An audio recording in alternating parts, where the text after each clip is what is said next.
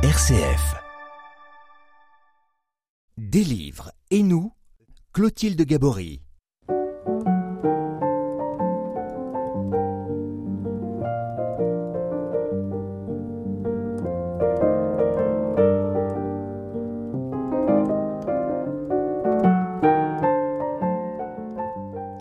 Le récit de la Passion est peut-être un des récits bibliques que nous connaissons le mieux pour l'entendre chaque année pendant les trois jours précédant Pâques. Pourtant, ce récit ne laisse pas de nous interroger, spirituellement et intellectuellement. Dans son livre Le disciple que Jésus aimait, Hugues de Letras nous propose de revivre ces événements à travers les yeux de Jean. Un itinéraire qui nous ouvre à la méditation et qui questionne nos interprétations. Des livres et nous, RCF. Didier Monget, bonjour. Bonjour. Vous êtes euh, prêtre du diocèse de Bordeaux et vous avez lu le livre euh, Duc de Letraz que vous avez eu envie de nous présenter. Il s'agit du livre Le disciple que Jésus aimait, la passion vue par Jean aux éditions euh, Fidélité. Alors tout d'abord, qui est cet auteur, Hugues de Letraz? Alors c'est un père jésuite qui a 75 ou 16 ans, je crois, euh, qui a, il a commencé par être, euh, avoir une formation d'ingénieur et travailler comme ingénieur euh, en Allemagne. Et puis il est entré chez les jésuites à l'âge de 32 ans. Il a fait tout le parcours. Il a eu différents ministères et notamment pas mal en Afrique. Et puis maintenant, il est à l'âge déjà, enfin, de la retraite. Et il, il, il écrit des, des livres et puis il anime des retraites spirituelles. Et alors, en quoi consiste euh, ce livre-là, Le disciple que Jésus aimait, qui est paru aux éditions Fidélité? Sur, quoi, euh, sur quoi porte son, livre? Alors, c'est donc euh, le, récit, comme vous l'avez indiqué, le récit de la passion, enfin exactement de la dernière semaine de, vie terrestre de Jésus, où l'évangile de Jean sert de trame, mais alors le, père de l'Étra fait un choix euh, qui est en fait d'ordre, comment on peut dire, à la fois littéraire et spirituel. Je pense que le but euh, lointain est vraiment le but spirituel, c'est-à-dire d'aider euh, ceux qui vont le lire, d'aider à méditer sur la passion. Et le choix, euh, c'est de compléter le récit de Saint Jean d'une part en s'appuyant sur les, autres évangiles, les trois autres. Alors ce qu'un bibliste ne fait jamais, parce que euh, on vous enseigne qu'il ne faut pas mélanger la perspective de tel auteur avec tel autre auteur. Chacun a sa perspective euh, propre. Mais là, c'est pas son point de vue. Son point de vue est d'essayer de de d'avoir une sorte de récit complet. Alors il s'appuie donc en plus sur les évangiles synoptiques et euh, un autre point d'appui, c'est tout simplement la fiction, c'est-à-dire que il, euh, complète euh, ce qui manque dans le récit, bien sûr, puisqu'il n'y a que quelques événements qui sont mentionnés dans le récit. Donc on peut dire que c'est un, c'est mi-chemin entre le roman alors et le récit porte à la méditation Voilà, oui. Euh, enfin, il dit euh, récit romancé. Euh, il n'y a pas de il n'y a pas de grands effets littéraires. Hein, c'est on, suit vraiment le, le, les évangiles pas à pas, euh, mais effectivement, euh, on raconte une histoire quand même, et à partir d'un personnage euh, central, comme c'est indiqué dans le titre, qui est le disciple que Jésus aimait, personnage très mystérieux de l'évangile de Jean, sur lequel tous les commentateurs s'interrogent évidemment. Alors vous nous dites donc là on est focalisé euh, sur euh, sur Jean. En fait, on voit l'histoire à partir des yeux de Jean. Et vous nous disiez euh, il y a quelques minutes que les biblistes disent de ne pas oui, rassembler les évangiles pour oui oui oui c'est ce qu'on vous enseigne quand vous faites des études bibliques. On, on vous dit la, ne, ne, mélangez pas.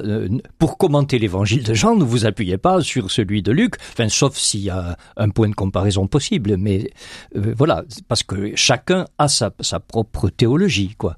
Mais c'est c'est pas le point de vue qui intéresse euh, le père de l'Étra. D'ailleurs, il dit à un moment que il euh, je crois qu'il a une préférence pour s'appuyer sur les historiens plutôt que sur les exégètes, les, spécialistes de la Bible.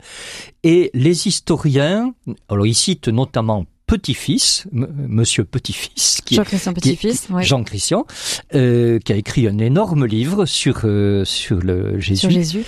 Et, il dit que les historiens dans le fond, font plus confiance à l'historicité des évangiles que les, les exégètes qui font souvent preuve de scepticisme. Évidemment, il y a eu une, un grand scepticisme à une époque euh, euh, de l'exégèse. Maintenant, moins, mais euh, au début, dans la première moitié du XXe siècle, il y a eu une période de grand scepticisme à l'égard de l'historicité des évangiles.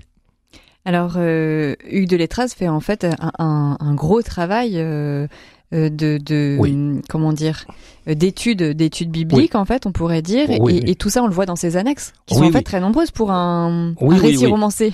Euh, oui oui. Quand quand moi je l'ai je me suis replongé une deuxième fois dans le livre et je, je, je suis impressionné par le travail que ça suppose. Ce n'est pas du tout un livre savant. C'est très facile à lire. Il y a pratiquement pas de notes de bas de page, par exemple. Hein. Oh, ça se dit comme un roman, selon mhm. l'expression consacrée. C'est le but, justement. Hein. Mais euh, euh, alors les annexes mentionnent tous les, problèmes, euh, comment dire, qui sont un substrat de, cette lecture, les problèmes bibliques et historiques, et, euh, on voit là à travers les, questions posées et les choix qui sont faits, parce que ce qui m'a frappé, c'est que euh, le père de l'Étra se contente pas de dire que tel et tel point sont discutés, mais il dit moi voilà la, solution que j'adopte, pour telle et telle raison, et c'est très argumenté. J'ai été assez impressionné par ça. Des livres et nous, Clotilde Gabory.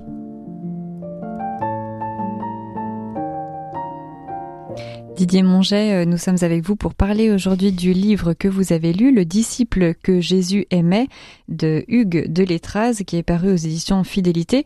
Donc, dans ce livre, Hugues de Letraz euh, propose un récit romancé des derniers jours euh, de la vie du Christ. Et pour ce récit, il est obligé de, faire des choix. Il ne peut pas, dans son récit, laisser des portes ouvertes en, proposant plusieurs alternatives. Il fait donc des, des, choix. Il y a des parties pris dans ce livre, notamment sur l'identité de Jean, euh, le personnage par lequel on, voit euh, ces derniers jours de la vie de Jésus. Oui, alors c'est la grande question et c'est le titre du livre euh, en même temps, le, le, disciple que Jésus aimait. la question, il y a deux questions, c'est de savoir qui est l'auteur de l'évangile de Jean et, qui est le disciple que Jésus aimait? Alors, quel est l'auteur de l'évangile de Jean? Ce qui a été retenu par la tradition liturgique, disons, et, la, la, tradition au grand sens du mot, à cause de Saint Irénée notamment, c'est que c'est l'apôtre Jean qui a écrit l'évangile de Jean. Mais euh, malheureusement, cette hypothèse ne tient pas aux yeux de la plupart. Euh, Alors de la plupart des historiens ou des exégètes oh, Je pense, je pense les deux. oui, je pense les deux. Euh, oui, donc il y, a des, il y a vraiment des contre-indications formelles euh, pour que euh, il soit à la fois le frère de Jacques, le et donc le fils de la fameuse mère des fils de Zébédée.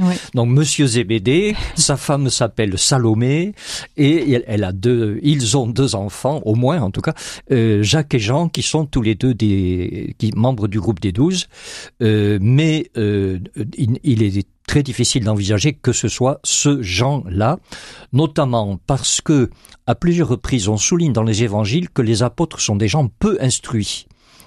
Euh, or, ce n'est absolument pas le cas de l'auteur de Jean, qui est un érudit. L'auteur de l'évangile de Jean.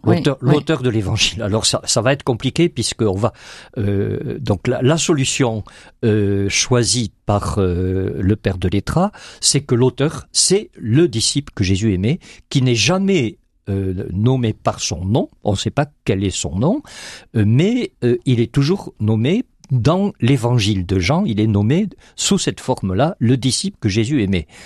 Et alors, quelle euh, interprétation il donne? Qui, qui ce serait alors ce, ce fameux Jean? Alors, ce Jean pense que il, il y a un argument historique, c'est l'historien Eusèbe de Césarée qui parle euh, donc qu'un certain Papias dit qu'il y a eu un prêtre, un prêtre juif, un prêtre juif euh, très instruit qui s'appelait Jean et qui serait le fameux disciple que Jésus aimait et serait l'auteur de l'évangile de Jean. Donc il y a deux Jean, l'apôtre Jean et Jean, l'auteur de l'évangile. Voilà. Alors c'est, ce serait un prêtre de Jérusalem, un homme, c'est-à-dire il est d'une famille sacerdotale parce qu'il est jeune aussi. C'est, hum. euh, il est jeune et donc ça, ça va entraîner pas mal de, de, de conséquences dans le récit évangélique. Euh, il est très introduit dans les milieux sacerdotaux, euh, euh, auprès des, grands prêtres, puisque le récit de la Passion montre qu'il entre, il a ses entrées, comme on dit, au sens propre et au sens figuré. Il a ses entrées chez le grand prêtre. D'où la distinction que fait la servante quand elle rejette Pierre et que... Oui, et aussi dans les synoptiques, hein, quand il y a l'histoire de la servante, on lui, on dit à Pierre, toi aussi, tu en fais partie. Alors, le père de l'Étra dit, oui, mais si on dit toi aussi, c'est qu'il y a quelqu'un d'autre. Et qui est ce quelqu'un d'autre? C'est probablement le fameux disciple. Voilà. Qui, alors j'ai oublié de dire, il n'est pas membre du groupe des douze par conséquent, ni même, d'après le père de l'Étra, ni même d'un cercle euh, un peu plus rapproché, mais il serait, euh, il aurait été attiré à Jésus peu à peu, euh, à l'occasion de plusieurs rencontres, dont l'une que je vais peut-être citer, et finalement c'est surtout à partir du dernier repas, où c'est lui le propriétaire de, de la maison, du cénacle, c'est chez lui que se passe le dernier repas, et c'est lui qui se trouve à la place d'honneur à côté de Jésus. Alors toutes ces interprétations, Hugues les étayent dans ces elles annexes. Sont, elles sont étayées. Alors dans certains cas, avec une argumentation euh, tout à fait structurée. Hein, euh, dans d'autres cas, il dit il est possible que mhm. voilà. Alors il est possible que le disciple que Jésus aimait soit aussi le fameux jeune homme riche de l'Évangile de saint Marc, je crois, où c'est le seul passage de l'Évangile où on dit que Jésus posa son regard sur quelqu'un et l'aima. C'est le seul endroit. D'accord. Donc, le disciple que Jésus aimait et il posa son regard sur lui et il l'aima. Pourquoi ce ne serait pas celui-là? Mhm. Voilà.